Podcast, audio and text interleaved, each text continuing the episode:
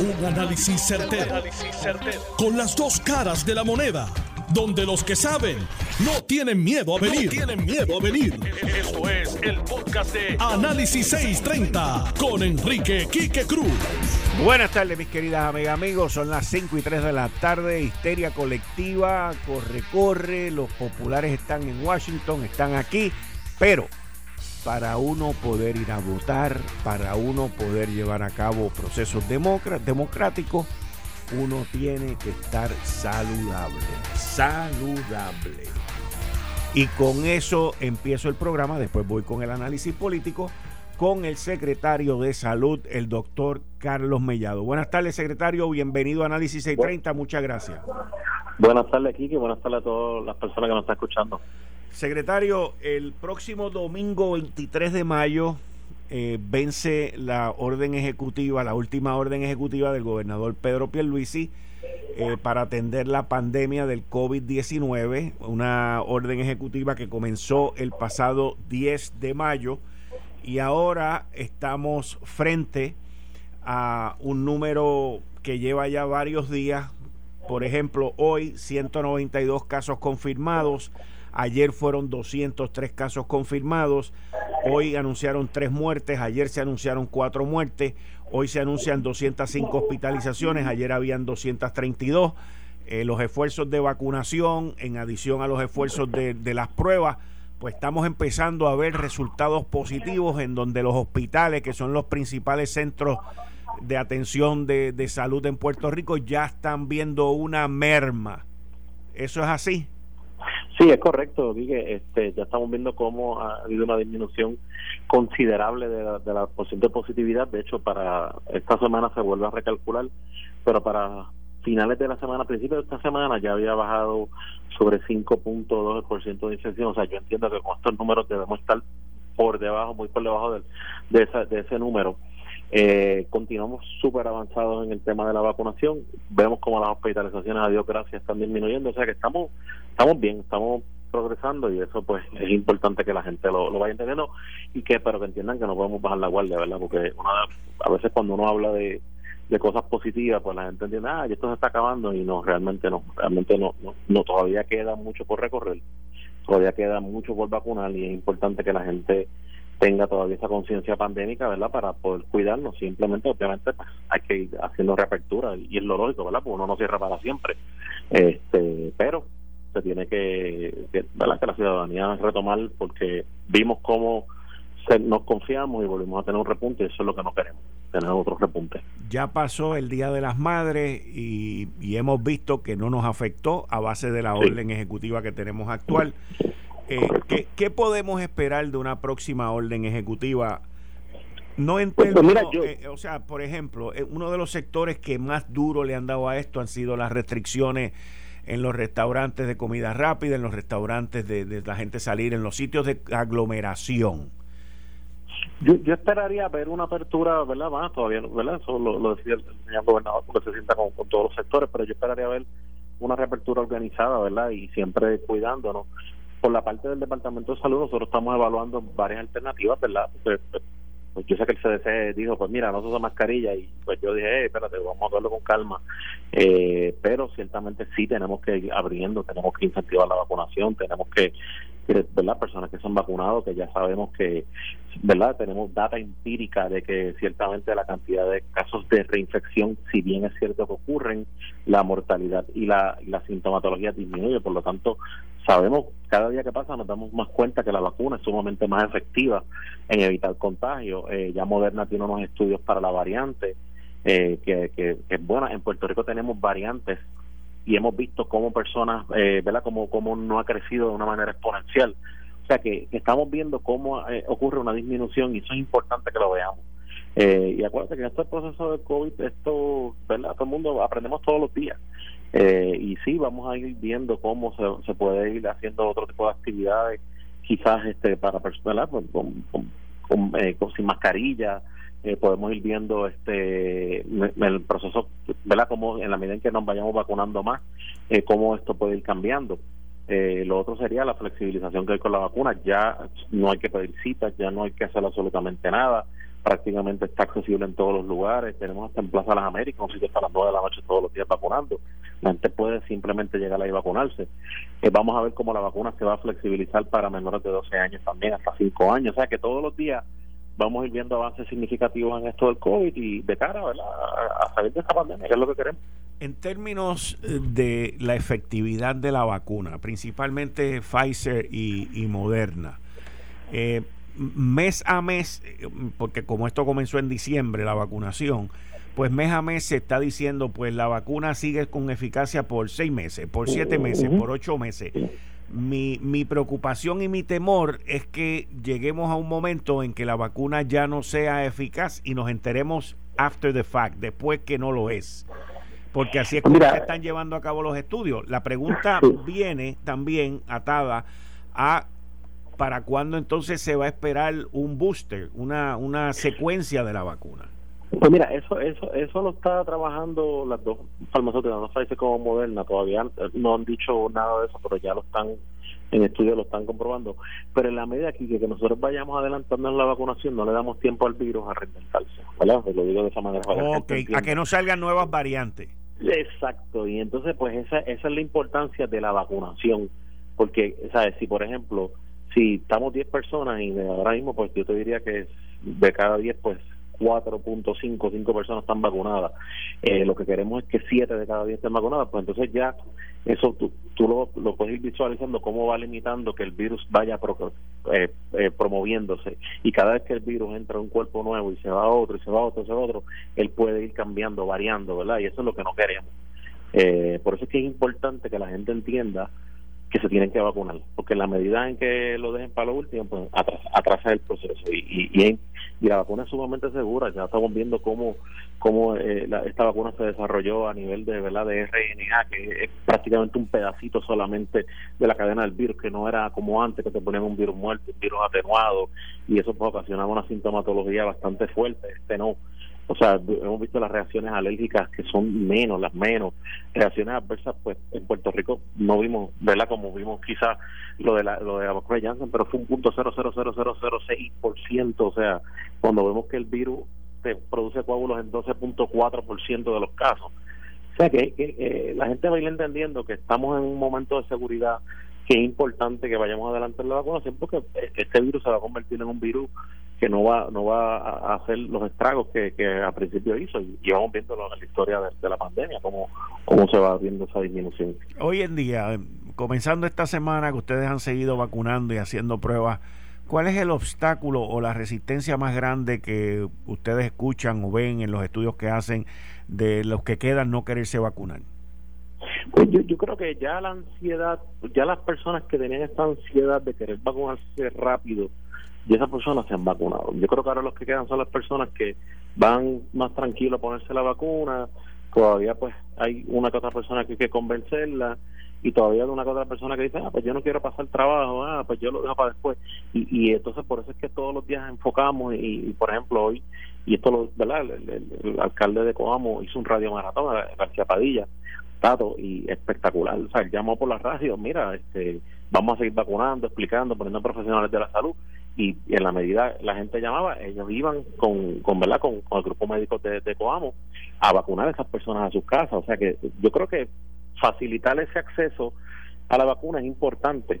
este Y eso es lo que estamos haciendo, por ejemplo, en Plaza de Américas con voces.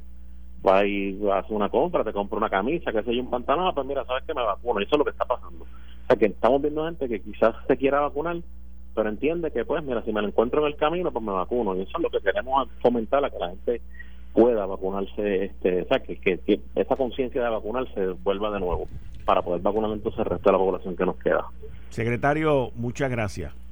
Gracias, gracias, Quique. Por la oportunidad siempre. Muchas gracias. Ustedes escucharon al secretario de Salud, el doctor Carlos Mellado. Miren, todavía no hemos terminado. Todavía estamos expuestos. No sabemos quién anda con el virus. Todavía nos queda un chin. Ah, ya estamos a un chin más. Yo vislumbro que esta orden ejecutiva que van a anunciar el próximo jueves o viernes, porque la vigente se vence el domingo, yo vislumbro que la próxima va a dar un poco más de amplitud en términos de lugares y espacios. entiendo que seguiremos con el toque de queda como estamos hasta ahora, pero de igual manera también vislumbro que prontamente si los números siguen como van, pues entonces comenzaremos a vivir un poquito más normal, aunque sé que hay mucha gente, mucha gente que van a seguir usando su mascarilla. Eso yo creo que llegó para mucha gente quedarse. Mientras tanto, aún con las eh, con la flexibilización de las restricciones que se han dado en los Estados Unidos, en los 50 estados, con el CDC, que no hay que usar mascarillas en ciertas áreas y todo ese tipo de cosas, como quiera, si usted va a viajar, tiene que usar su mascarilla y tiene que seguir cuidándose. Así que esto no es al wipipío, tenemos que tener control. Bueno, así que esperen, mañana es el anuncio del gobernador sobre el presupuesto. Aquí lo vamos a analizar.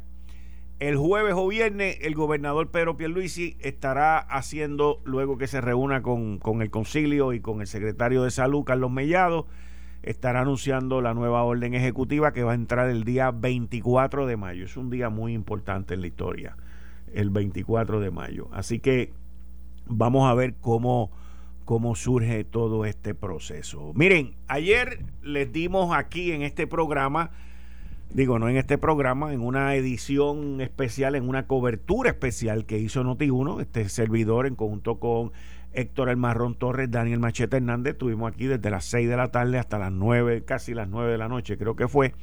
Y analizamos todos los resultados y todo. Hoy, post, eh, post elección, hoy 17 de mayo. Los números ya casi, casi están completos. Eh, la información que yo tengo es que Ricardo Rosselló eh, va a terminar con aproximadamente entre 67 mil y 68 mil votos para la Cámara Federal, Ricardo Rosselló en primer lugar. En segundo lugar, Elizabeth Torres con 60.453, Roberto Lefran Fortuño con 45.000 y Mayita Meléndez con 40.000. Hay un factor eh, bien interesante en todo esto. Y es la movilización que Ricardo Rosselló eh, logró eh, llevar en, esta, en este proceso. También hay otro factor muy importante que es la cuestión del right-in.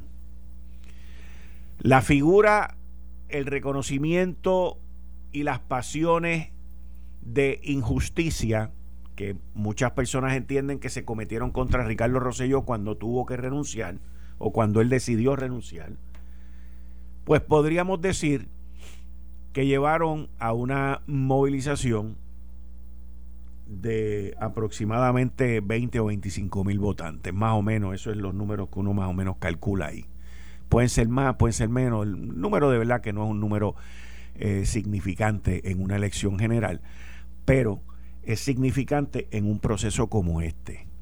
Porque estos son procesos que cuando se dan fuera de año eleccionario, y yo soy claro conmigo mismo, yo personalmente, antes de que él anunciara que, que él, eh, digo, antes de que él anunciara de que él iba a aceptar la nominación, yo no esperaba que aquí fueran más de 25 o 35 mil personas. Eso sube, su participación sube el cúmulo de personas que se movilizaron a votar a base de la fuerza sentimental y de los efectos que ocurrió aquí en el verano del 2019. Pero ahora comienza la segunda etapa. Y la segunda etapa la podríamos llamar la etapa de la fiscalización. Y no es que ellos vayan a fiscalizar, es que los van a fiscalizar a ellos. Vamos a estar claros de eso. El Partido Popular, Movimiento Victoria Ciudadana, el PIB, han quedado turuleco, turuleco, con que en esta elección hayan votado cerca de 107 mil personas. Ese es el número que me dieron hoy más temprano, sobre 107 mil personas en un año de pandemia, en un año no eleccionario y en un tema que muchos lo han querido categorizar y catalogar como que es solamente del PNP, lo cual no lo es. No lo es, porque cualquier persona pudo haber votado. El que el liderato popular no haya querido votar en esto como lo ha hecho en otras, pues no es ninguna sorpresa. Lo que sí es sorpresa es que dentro de los futuros líderes del Partido Popular y de los líderes actuales del Partido Popular hayan estado retratando escuelas, hayan estado retratando centros de votación, hayan estado haciendo 20 cosas y 20 barbaridades, barbaridades desde el punto de vista de la salud mental de ellos, que demuestran el pavor, el miedo que tienen con esto. Cuando uno mira la cantidad de gente que votó en la primaria popular, fue la primera primaria del Partido Popular a la gobernación. Estamos hablando de 250 y pico de mil personas. Y uno en un, en un año eleccionario, la primera, la esto y otro. Y aquí eh, los estadistas salieron 107 mil un número casi la mitad, casi la mitad de lo que esa gente movilizó, movilizó para su primera primaria. Aquí hay una fuerza estadista muy grande y el Partido Nuevo Progresista tiene, tiene que prestarle atención a esa fuerza estadista en Puerto Rico. ¿Por qué digo eso? Porque el Partido Nuevo Progresista no se puede dar el lujo de fragmentarse, como pasó con el Partido Popular Democrático, con la soberanía y con los independentistas que hay ahí. El Partido Nuevo Progresista hasta ahora ha sido un partido ideológico, pero también ha sido un partido utilizado.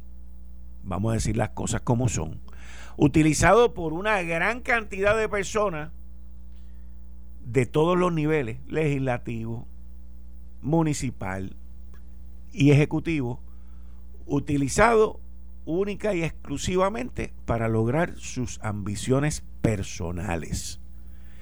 Y una vez ganan, y esto no estoy hablando de Pedro Pierluisi, vamos a estar claros, y una vez ganan, la estadidad pasa a un segundo plano. Y una vez pierden, la estadidad se convierte en el tatuaje que llevan en la frente. Y hay muchos estadistas en Puerto Rico que se ha dado cuenta de eso, de la utilización del partido solamente en años eleccionarios, solamente para meterse la boca con un enjuagador bucal de estadidad y que luego cuando están en el poder no hacen nada el ideal estadista revive, revive gente.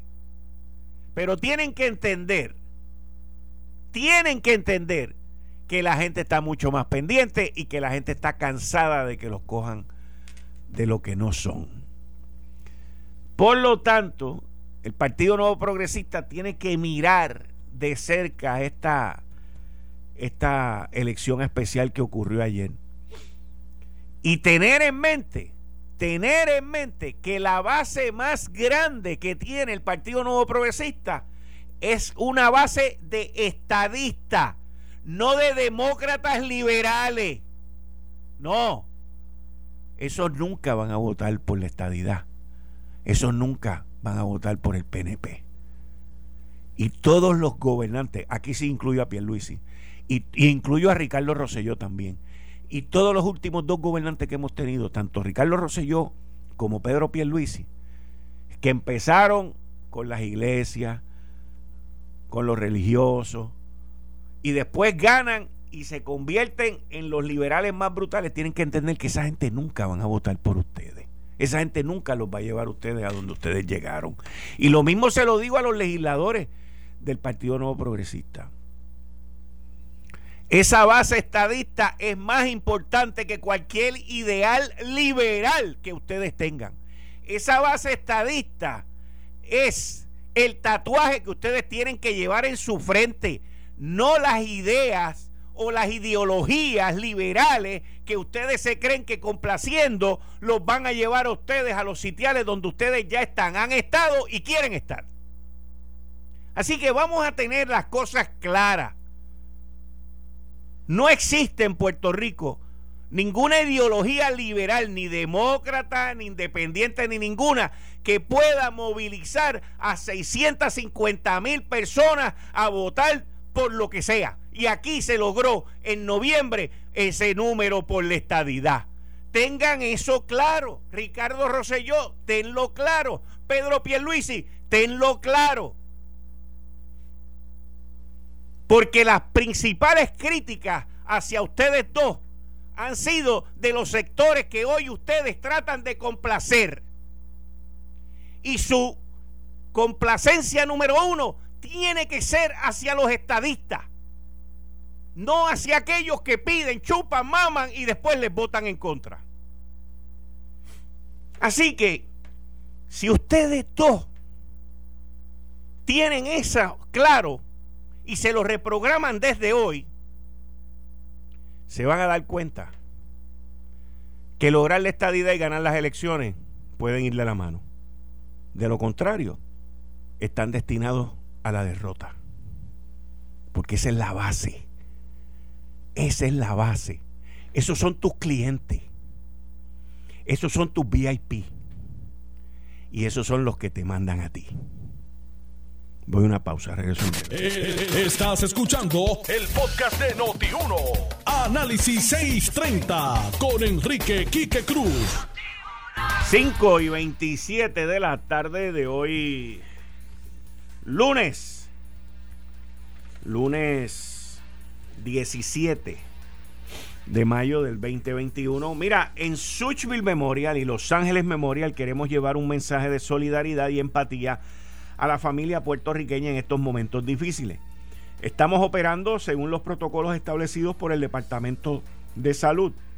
Les recordamos que estamos para ayudarlos y atenderlos 24 horas, 7 días a la semana, ofreciendo servicios de funeraria y sepelios. Toda la documentación se está llevando a cabo online con el Departamento de Salud y el registro demográfico.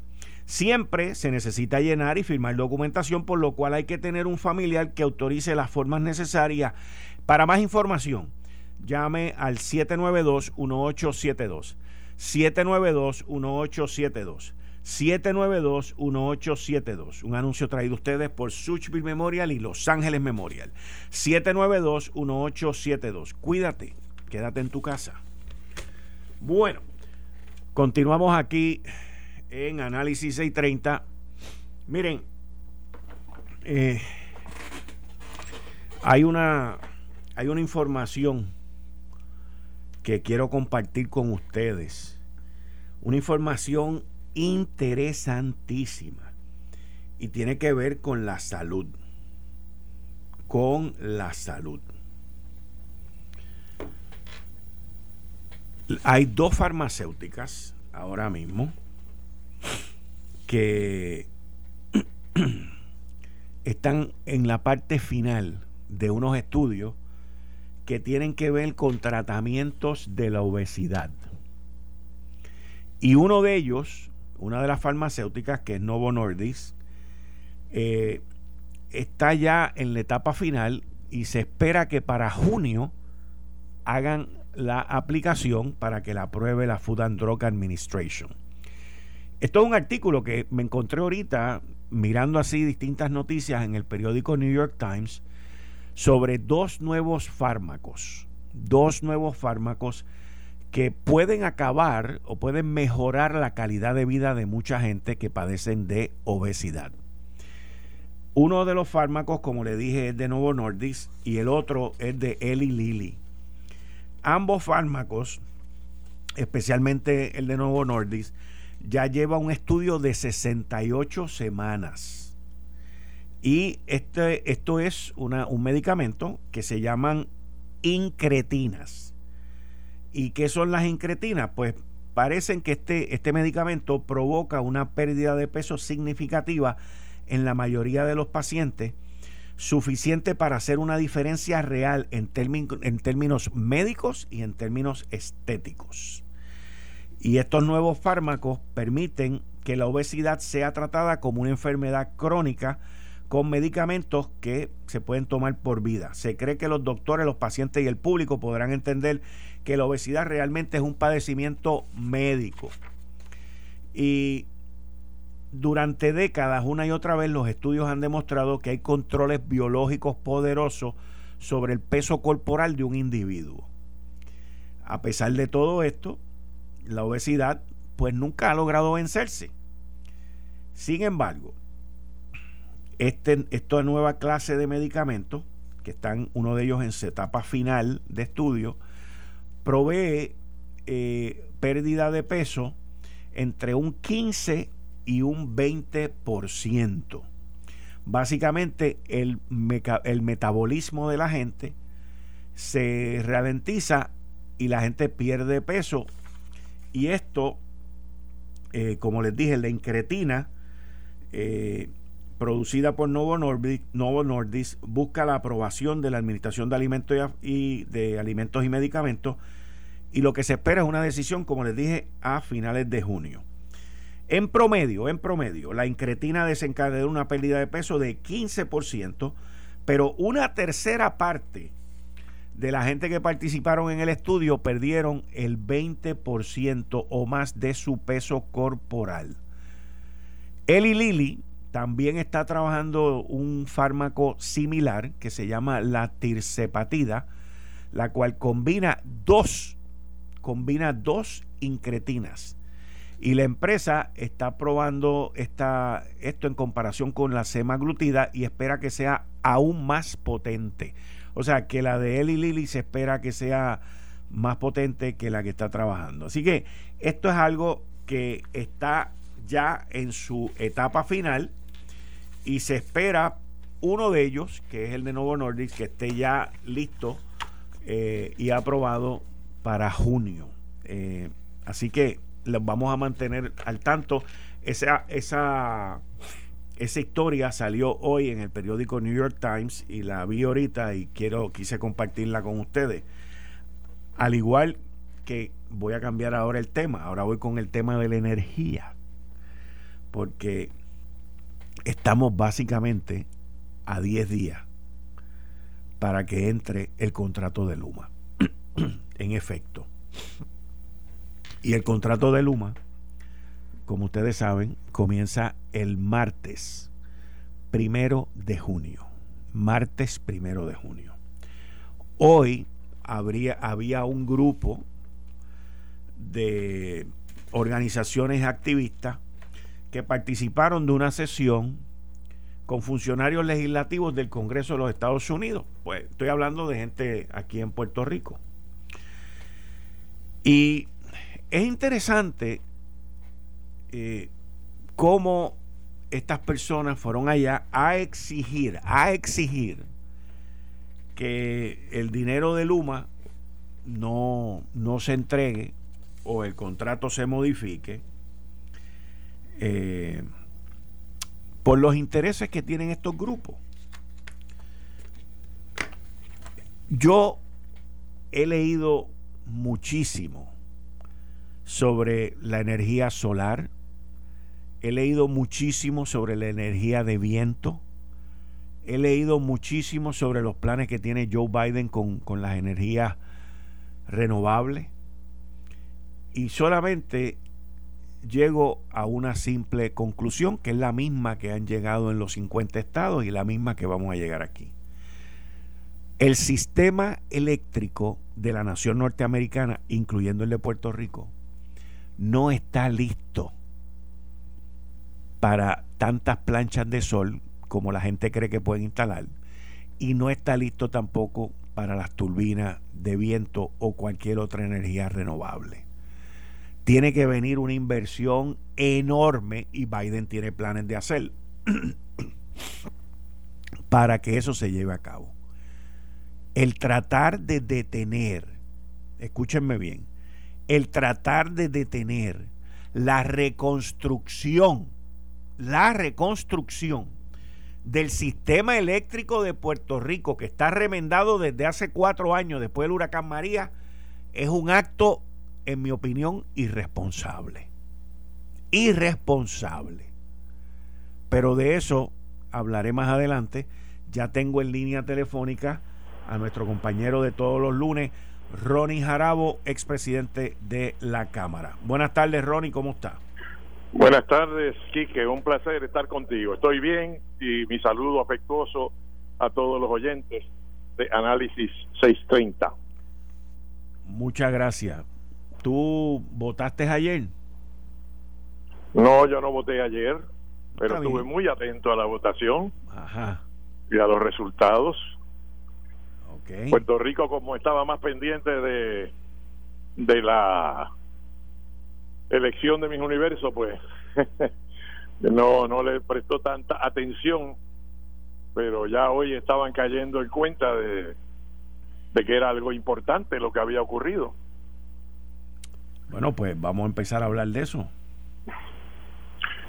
Bueno, eh, indudablemente que la elección de Ricardo Rosselló como parte de la delegación congresional bajo la estrategia del Plan Tennessee, legislado desde el año pasado para que se celebrase esta elección cuando lo determinase el gobernador, es de trascendental importancia porque es el regreso de una figura que muchos entendían liquidada y enterrada al escenario político. Y haber triunfado sólidamente eh, y no tengo duda en mi mente de que su participación en esto no fue silvestre, fue planificada, fue bien calculada, con audacia y sagacidad. Elección por amplio margen, por nominación directa, implica eh, un respaldo importante en la base del PNP. Y, y eso, aunque a algunos le haya molestado, pues tiene una importancia innegable. Para algunos constituirá una piedra en el zapato, una molestia, una espina, una astilla que se entierra en un dedo pero tienen que pasar la página porque el pueblo ya habló y el pueblo revocó las instrucciones que dio la estructura del PNP, que invitó a la gente a que votase por los que estaban con su retrato en la papeleta y habían recogido las papeletas de endoso y no por los de nominación directa, pero en el caso de Ricardo Rosselló, el pueblo los revocó y de eso no le hizo caso a a ese consejo, a esa recomendación. Yo creo que todos esos líderes que hicieron esas recomendaciones pues sufrieron un revés electoral indudable, no se puede tapar el cielo con la mano. Pero hay que pasar la página, no pueden seguir ahora hablando de, de quién ganó y quién perdió. El mensaje pues debe ser pues ganó la estadidad. Sí. Y aunque yo nunca he sido un admirador del plan Tennessee, pues ha sido la posición programática del PNP por años, ¿verdad?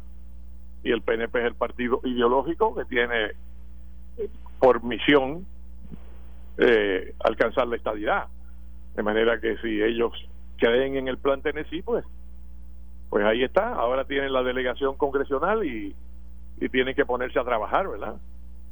Otra sorpresa para algunos, para mí no, porque yo la defendí como me imagino que habrás hecho tú, a nuestra colaboradora aquí en Análisis 630, Elizabeth Torres, eh, tuvo una elección también contundente. Sí. Supo jugar sus fichas, respaldó a Ricardo Rosselló y Ricardo Rosselló la respaldó a ella. Correcto. Así que demostró sagacidad siendo novata en política es, como tú sabes, una mujer muy inteligente, atractiva, carismática, que muy activa en las redes sociales estadista, obviamente, eh, y creo que es una nueva figura en el escenario. En el lado del Senado eh, salieron las dos mujeres, eh, Zoraida Buxó, también colaboradora de Análisis 630, y Melinda Romero Donnelly, que llegó primera, eh, la hija de Carlos Romero Barceló, el paladín de siempre de la estadidad, fallecido recientemente, mi amigo personal. Eh, y eso fue bueno, yo le dije a ella el día que se celebraron las, las honras fúnebres en Fortaleza, que era para un grupo bastante reducido por invitación, yo tuve el privilegio de estar allí y le dije al final que ahora lo que ella tenía era que ganar en grande en la elección del día 16. Y así sucedió. Yo creo que Carlos desde la eternidad estará muy contento con ese resultado. También entró un joven, eh, Roberto Lefranc, Lefranc Fortuño, eh, está emparentado también con Carlos Romero Barceló, porque su bisabuela es eh, la hermana de Carlos Romero Barceló. Okay. Eh, de manera que la cuarta aspirante electa en la Cámara fue Mayita Meléndez. Eh, y eso fue una agradable sorpresa porque era una veterana eh, que había sufrido también un revés electoral importante en la alcaldía de Ponce en las elecciones del 2020 pero en el corazón del rollo en este tipo de elección eh, especial donde la parte predominante de los participantes de los votantes son el corazón del rollo, la estructura, la militancia, pues ahí había un cariño especial por Mayita y un reconocimiento eh, de que ella ha participado en la política nacional anteriormente y como alcaldesa de una ciudad grande, pues ha ido a Washington y al Congreso y sabe moverse en esas aguas. Así que eso fue un reconocimiento especial para la distinguida amiga eh, yo creo que ahora lo que tienen que hacer el PNP es pasar la página y ponerse a trabajar. Eh, los detractores de la estadidad van a enfatizar, como es natural, como es lógico, en que no votó tanta gente. Eh, yo realmente creo que se perdió una oportunidad de hacer una demostración más vigorosa en participación electoral. Pero para lograr eso había que montar una movilización de electores y había que montar una una campaña de publicidad, no de última hora como hizo el PNP, y tú y yo hablamos de eso, de que no había campaña institucional. ¿Recuerdas ese ese tema, Quique? Sí, sí, seguro que lo recuerdo. a última hora salieron unos anuncios con la voz de Pedro Pierluisi, pero unos días antes de la elección. Y es difícil motivar eh, y movilizar un electorado eh, con una campaña tan corta así, cuando pues todas las estrellas, por decirlo en términos astrológicos, están alineadas en contra de la participación, la apatía electoral, que no es un año electoral, que es domingo.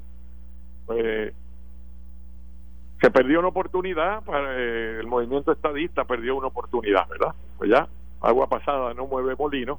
Pero Ronnie, eh, por lo menos llegaron, entiendo que a 115 mil los participantes. Por eso te digo, Ronnie, que calcula. Ronnie, pero para haber sido un año no eleccionario, para haber sido eh, pandemia y todo ese tipo de cosas. O sea, haber sobrepasado los 100 mil está... está... ese es el lado positivo. Yo creo que así es que hay que tratar de verlo, ¿no? Los defensores del estadio tienen que decir eso.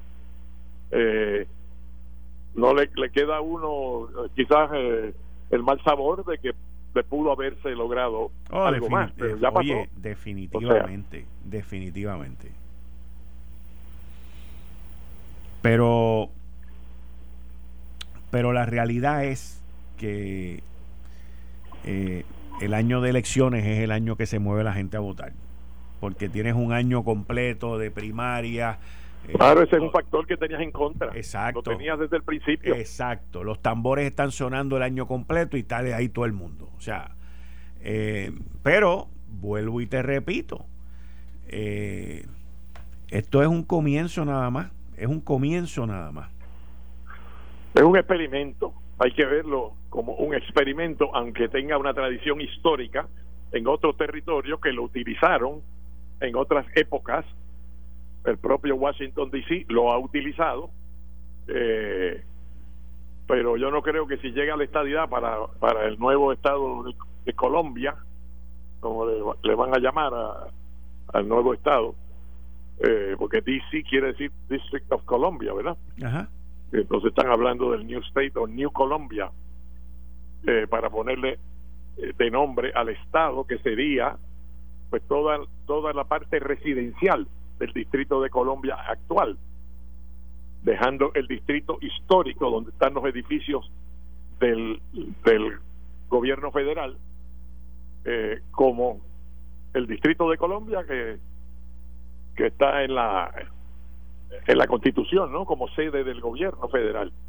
Eso se queda intacto, pero todas las áreas residenciales del distrito pues forman formarían el nuevo estado federado, el nuevo estado de la Unión. Así que ¿dónde queda Puerto Rico en todo eso? Pues he escuchado las entrevistas de eh, del exgobernador Ricardo Rosselló que tiene una visión sobre eso. Eh, no voy a decir que tiene un plan, ¿verdad? Porque esto está medio recuerda otros momentos de su trayectoria, pero tiene una visión, tiene una visión, eh, unas ideas de cómo se debe hacer eso y él entiende, y yo creo que tiene razón en eso, ¿verdad? De que, de que no se puede permitir que el empuje a favor de la estadidad para, para Washington, D.C., postergue a Puerto Rico y lo saque del cuadro. O sea, él entiende que deben ir de la mano, deben ir juntos. Y que hay que rechazar la tendencia a decir, ah, no, Puerto Rico es algo distinto, con Puerto Rico bregamos después, etcétera. Está claro, Ricardo Rosello, en que permitir eso pues sería un un revés, un, un error político estratégico. Eh, otra cosa que le he escuchado a él y a, y a, la amiga Miriam Ramírez de Ferrer que no tuvo mucha suerte en el en la elección especial.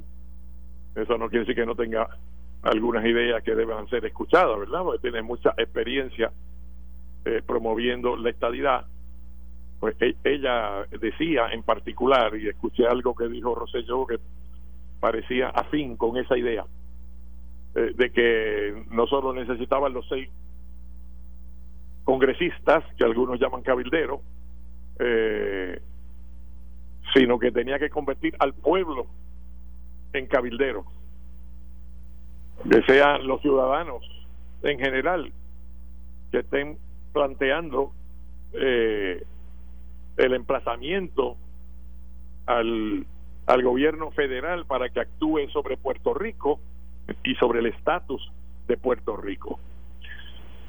Hoy se publicó también, eh, para que vea que no, es como dice el viejo tango aquel que dice silencio en la noche, ya todo está en calma. Eh, el músculo duerme, la ambición trabaja o descansa. Eh, salió una, no sé si tú la viste, una entrevista de José Delgado publicada hoy en el Nuevo Día. La vi, la vi. Eh, sobre la, libre asociación. Sobre la libre asociación y este cónsul que negoció para las Islas Marianas y para aquella y para aquella en 1979 embajador, ¿no? Era, sí, sí. No, la pude leer en, profundidad, ¿verdad? Nada más que la vi y me llamó la atención que en este momento, precisamente en este momento, eh, pude detectar, tú sabes, este tema eh, que mi amigo Carmelo Río me ha citado a mí equivocadamente diciendo que sí, que yo yo soy de los que piensa como pensaba Héctor Ferrer que la libre asociación es una forma de independencia. Eh, yo sé que es algo distinto, pero mi pensamiento es que requiere el reconocimiento de la soberanía. O es previo al tratado, o es simultáneo al tratado, como han diseñado los soberanistas, ¿verdad? Eh, que dicen, no, eso se puede hacer a la misma vez. Pero me llama la atención y se me ocurre pensar que los opositores de la estadidad, eh, sean independentistas o soberanistas o, o, favorecedores de la libre asociación, traen ese tema planteando una alternativa para Estados Unidos, aunque yo no entiendo por qué a Estados Unidos le interesaría en tener una libre asociación eh, con Puerto Rico, eh, creo que preferirían la independencia o la estadidad o lo que está ahora mismo. Pero el artículo obviamente no cayó del cielo en paracaídas y como yo no creo en las casualidades. Yo tampoco. Pues eso quiere decir que a la misma vez que se presenta el proyecto de Nidia Velázquez en el Congreso, favoreciendo la convención de estatus eh, para incluir alternativas eh, no coloniales. Eh, es que se están preparando para la próxima vista y lo más probable es que lleven ese señor allí para que deponga después después de la pasada de rolo que le dieron en la anterior. Bueno, bueno, tiene una parte en esa entrevista, yo no la leí, pero eso como que me enfoqué, como que en el tratado se podía poner lo que fuera. O, sea que the sky is the limit. Sí, seguro. En inglés, ¿no? Seguro. Tú puedes pedir por esa boca todo lo que quieras y se puede. El concepto es elástico.